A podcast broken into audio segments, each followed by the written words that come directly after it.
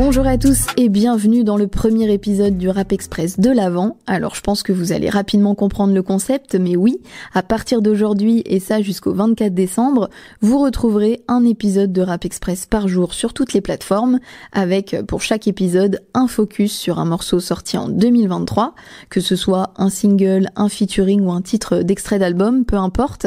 Voilà, c'est une manière de revenir assez rapidement sur cette année de rap, avec bien sûr un épisode un peu plus spécial prévu pour le 25, mais on n'en est pas encore là. Donc place au premier de cette longue lignée, et qui de mieux que la reine pour l'inaugurer, j'ai nommé Aya Nakamura.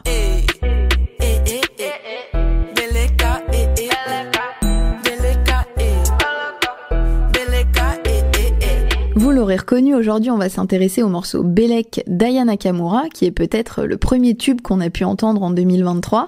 Il extrait de son album DNK sorti le 27 janvier, et sur ce titre on retrouve un mélange d'influences et de sonorités caribéennes. Là on est en particulier sur du chata, associé à l'interprétation et la nonchalance d'Aya Nakamura, qui euh, je trouve lui va divinement bien, c'est hyper efficace.